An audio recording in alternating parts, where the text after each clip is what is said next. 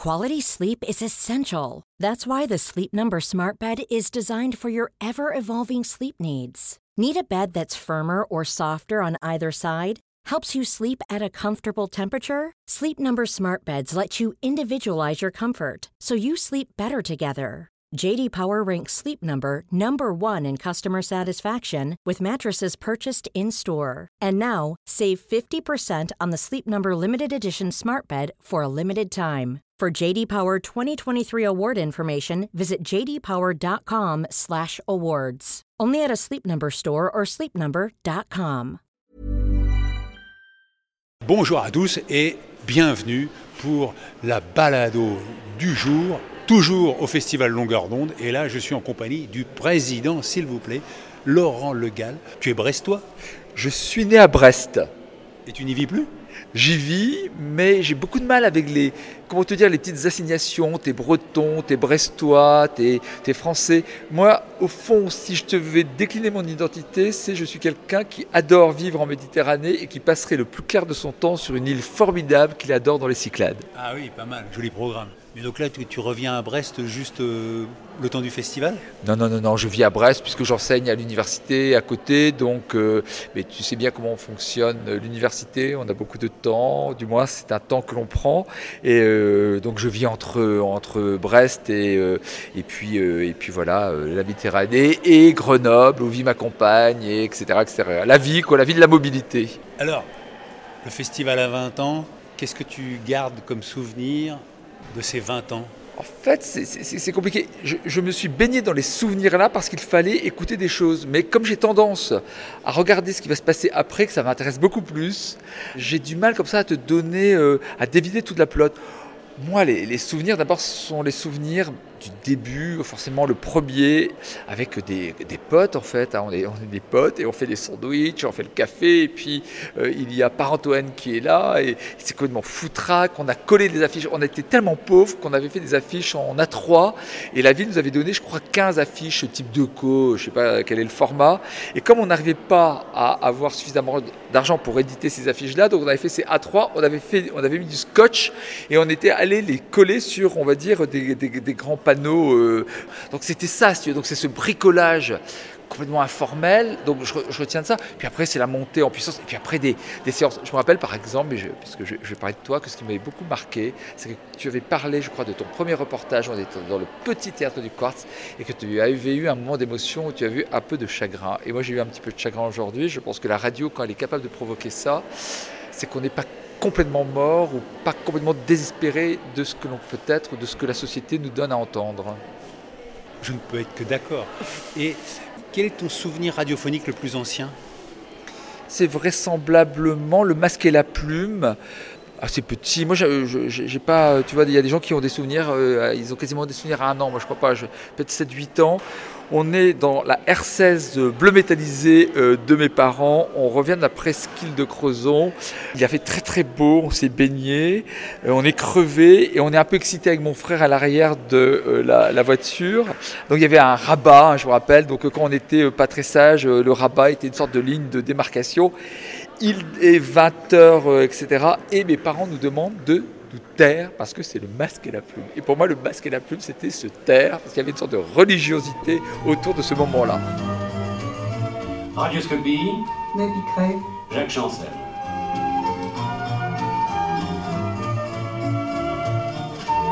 Je pense que ce générique, il évoque des années qui sont des années de fausse insouciance, où tu es enfant et en même temps tu vois des choses qui te créent déjà des désagréments, mais tu as envie de rester enfant. Et je pense que cette musique, elle colle très très bien avec cette enfance qui est l'enfance pour moi des années 70. Donc euh, j'ai 14 ans en 80, donc euh, cette enfance-là, puisque j'écoute beaucoup radioscopie, mes parents écoutent beaucoup radioscopie, donc pour nous c'est une habitude, hein. c'est comme une hygiène, on se lave les dents, on écoute radioscopie. Quoi. Et je pense que ces moments d'insouciance, ces années 70, j'adore regarder, si tu veux, les films de Claude Sauté. Et je trouve que les films de Claude Sauté, radioscopie, c'est. En fait, j'étais contemporain de ça, je m'en suis pas rendu compte, mais c'est cette fausse insouciance, cette fausse quiétude, et la capacité euh, d'entendre. euh, avec un type qui apparaissait comme une sorte de proviseur adjoint, mais génial. Pour moi, euh, Chancel, c'est un proviseur adjoint génial. Je déteste les proviseurs adjoints. mais j'adore les proviseurs adjoints géniaux. Il était ce proviseur adjoint génial et d'entendre, euh, sans me rendre compte, une capacité à poser des questions. Et je pense que ce qui m'intéresse le plus dans la vie, c'est soit d'écouter, soit de poser des questions, dans un monde où la plupart des gens ne te demandent jamais comment ça va. Et moi j'aime bien demander qui tu es, comment ça va, euh, de 0 à 10, tu es sur combien aujourd'hui, euh, voilà, des questions sur moi, là Jacques Chancel, moins bien formulées, mais qui me renvoient foncièrement à ce que Jacques Chancel m'a apporté, cette capacité d'aimer les autres parce que tu poses des questions. Laurent, le 20e festival vient de se terminer. Comment te sens-tu? Ah, je me sens crevé. Parce qu'au fond, tu es crevé, donc tu te dis je vais bien dormir, mais non, tu as mal dormi, tu as de l'adrénaline, donc tu es encore plus crevé. Donc là, je me sens mais lessivé. Je pense qu'il faudrait que je prenne du Botox pour ressembler à Rachida Dati. Si tu es à peu près fréquentable et, voilà. Je me sens hyper. Euh, je, pense, je pense que je serais un peu vidé, mais dans le sens aussi de ah waouh, qu'est-ce qu'on va faire pour le 21e Puis parfois, tu aimerais bien clore définitivement en se disant c'était super, c'était beau, on a eu des. Voilà, c'était beau quoi, au fond, juste euh, ce, petit adjectif en, quatre, en quatre lettres. Et pourquoi vouloir toujours plus, vouloir faire, euh, etc. Je sais pas, je, ça, pose beaucoup de questions. Euh, et bien souvent, je me suis dit, je vais passer la main, si tu veux, parce que pour moi, c'est important de pas de syndic de propriété, de ce que tu as un petit peu inventé avec d'autres. Je pense que c'est comme l'héroïne, c'est-à-dire que la désintoxication, elle n'est pas si simple que cela. Euh, tu es passé par là non, je ne suis pas passé ah par là. mais j'imagine ce que c'est. Si le, c'est pas Aujourd'hui, on, dit l'emprise en permanence. Je pense qu'au fond, il y a une bonne emprise hein, de, ce, de, ce, festival sur, sur, ma tête.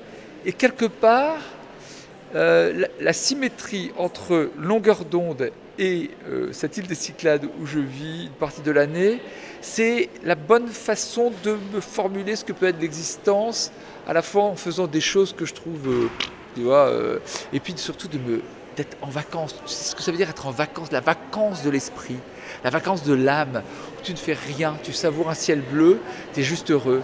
Donc euh, après le, 20e, ce sera ça, ouais, de, me dire que dans, dans, dans un mois, je suis ailleurs. Tu enseignes quoi à l'université?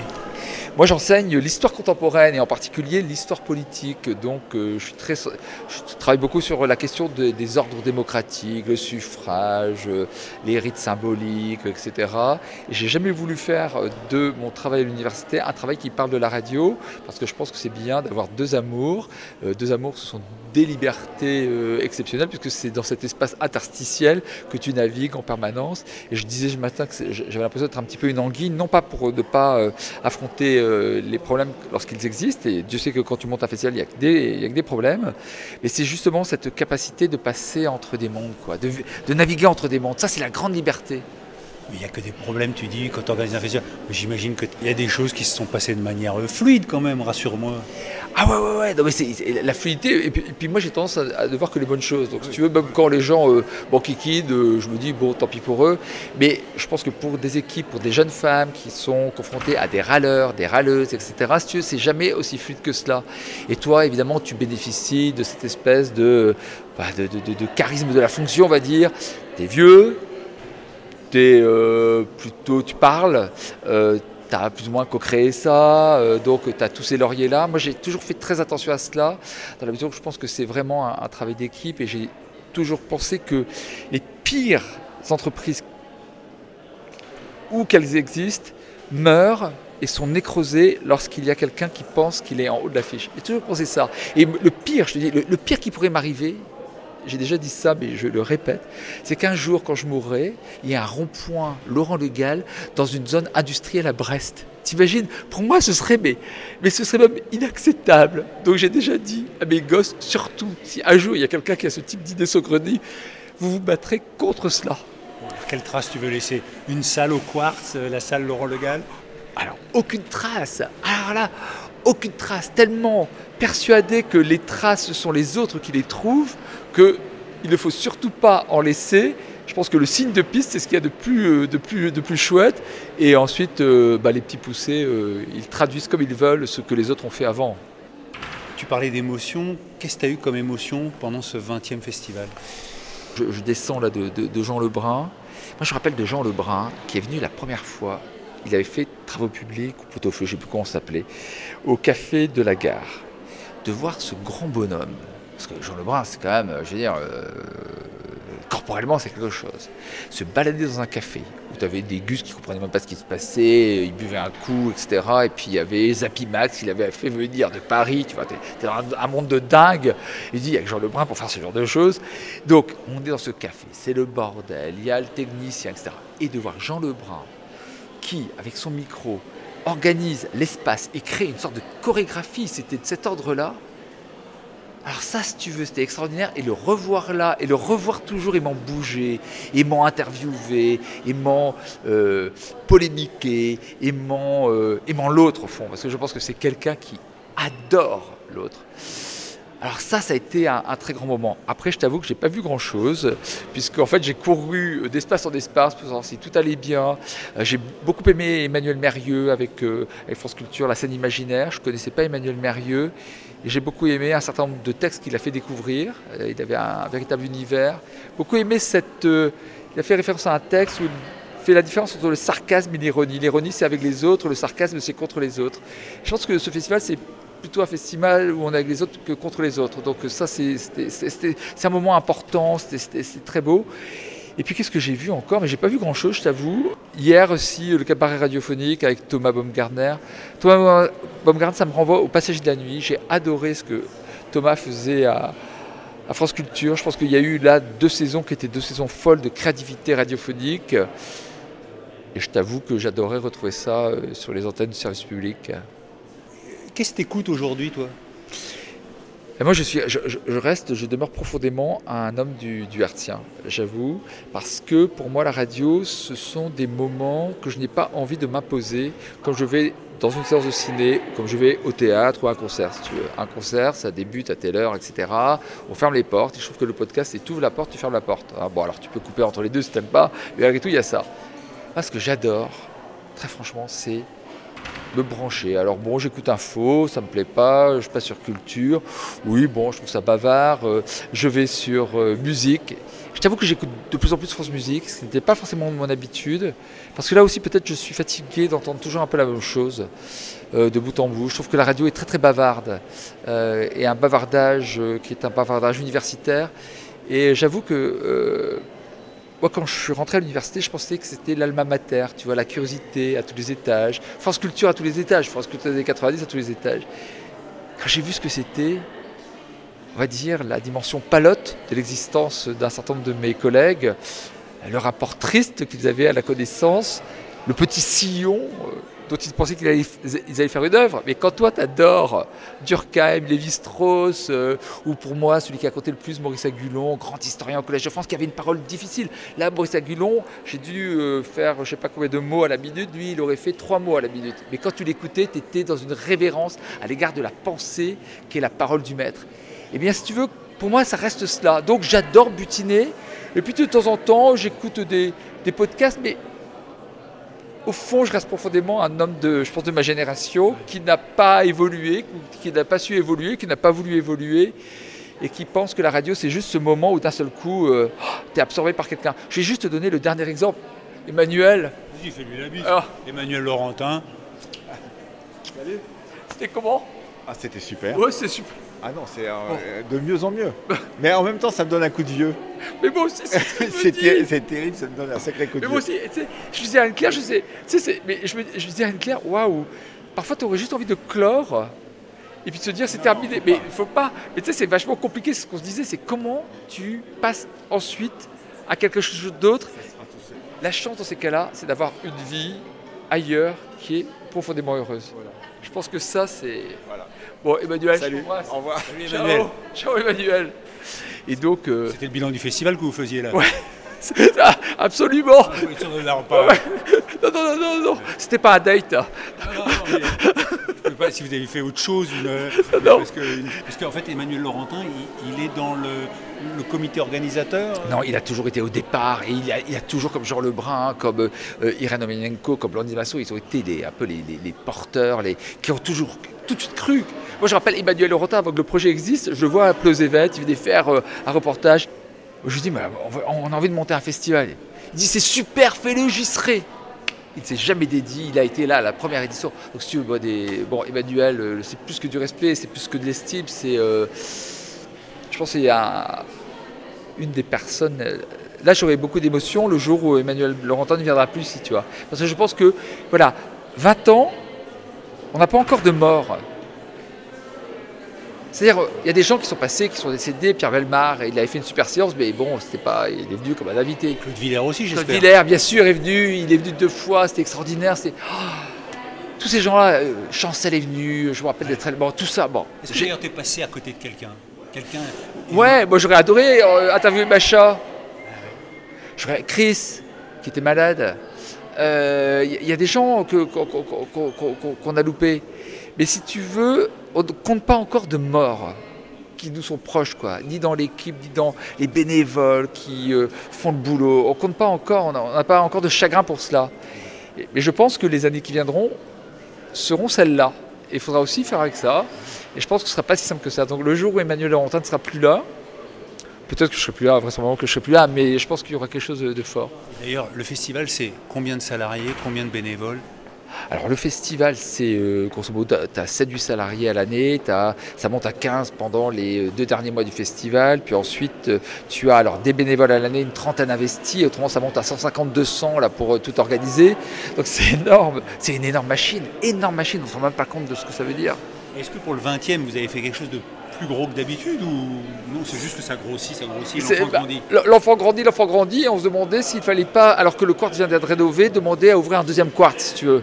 Tu vois, ça serait génial au fond, ce serait un projet fou, tu vois. Et ça, ce serait, voilà, Aldeva devant le maire en disant, devant le maire et Rachida Dati, puisque en fait euh, Rachida Dati, ministre de la Culture, est partie prenante du quartz. Euh, bah, grosso modo, on veut que vous construisiez un deuxième, un deuxième quartz. Mais je pense qu'il n'aurait pas cette euh, fébrilité-là. Non, en revanche, j'ai vu que vous aviez une envie, c'était de créer la mer. Ouais, ouais. Ah, des expressions radiophoniques. Alors ça, c'est moi un projet qui me tient à cœur. il faut, il faut juste que tu saches une chose. Avant de monter le festival, moi, je voulais créer une revue de radio. Mais c'était plus vendeur de créer un festival que de créer une revue de radio. Ensuite, on a créé une revue de radio. Ensuite, on a créé l'action culturelle. Ensuite, on a créé les classes d'écoute. Parce que moi, je rêverais des classes d'écoute de la maternelle à l'université. Tu vois, si j'étais ministre de l'Éducation nationale, il y aurait des classes d'écoute le vendredi matin où les gamins feraient de la radio, ils écouteraient, ils bidouilleraient, ce qui permettrait de voir que les petits intellos qui ont les meilleures notes euh, en français ne bah, sont pas forcément ceux qui savent bidouiller. Ça permettrait de reconfigurer un peu les hiérarchies euh, scolaires. Moi, je suis très sensible à ça, ayant été, on va dire, plutôt un bon élève, mais étant complètement euh, nul de mes doigts, étant incapable de monter quoi que ce soit, ça, ça permettrait de, revoir les choses. Ça permettrait aux gamins de parler, d'écouter, de discuter. C'est très simple plutôt que de, de, faire de la technologie. Excuse-moi, la technologie où tu apprends à serrer trois boulons et ça sert à rien. On peut imaginer ça. Donc, les classes d'écoute de la maternelle à l'université, donc on a monté ça. Donc, c'est tout un projet pilote dans l'Académie de Rennes. Et puis ensuite, on a monté donc, dans cette île, à Tidos, un festival d'été qui s'appelait Polyphonique et c'était une expérience géniale. On a fait ça en 2019, mais c'était incroyable. C'est comme si c'était le tout début du festival longueur d'onde qu'on avait transporté dans les Cyclades. Un truc de dingue. Et puis là, il y a les maisons d'expression radiophonique. Alors moi, j'ai ça dans ma tête depuis longtemps. Je pense que ce qui serait vachement bien, c'est d'avoir un lieu où tous les, tous les mois, il y a un véritable travail autour de qu'est-ce que la radio, qu'est-ce que le son, des, euh, producteurs, des auteurs, des gens qui, des, comment te dire, des professionnels, des amateurs, et puis qu'on réfléchisse aussi à ce que ça veut dire, à l'impact, l'incidence, etc., des psychologues, des, gens qui sont, qu'il y ait ça. Mais ensuite, au-delà de cela, que l'on puisse avoir, on va dire, un studio pour produire aussi, on va dire, un certain nombre de choses autour eh bien, euh, des pratiques amateurs. Moi, je suis très sensible à l'idée de ça. Moi, je viens de la radio libre. Hein. Euh, quand, j'avais 16 ans, je fais de la radio associative. Alors, euh, bon.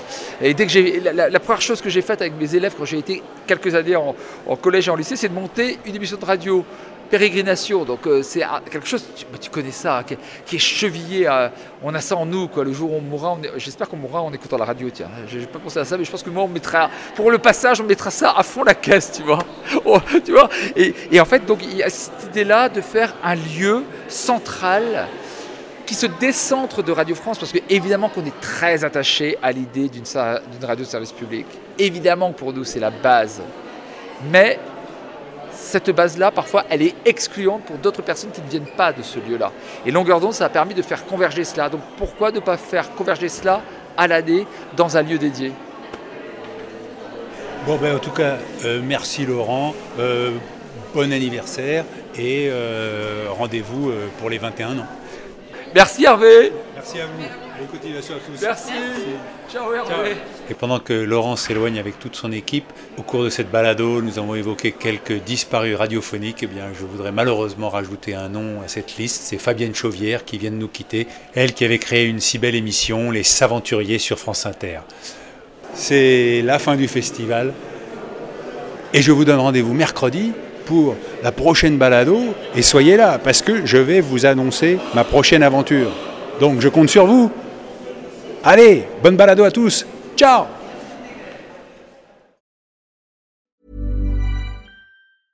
Small details are big surfaces. Tight corners are odd shapes. Flat, rounded, textured, or tall. Whatever your next project, there's a spray paint pattern that's just right. Because Rust new Custom Spray 5 in 1 gives you control with five different spray patterns.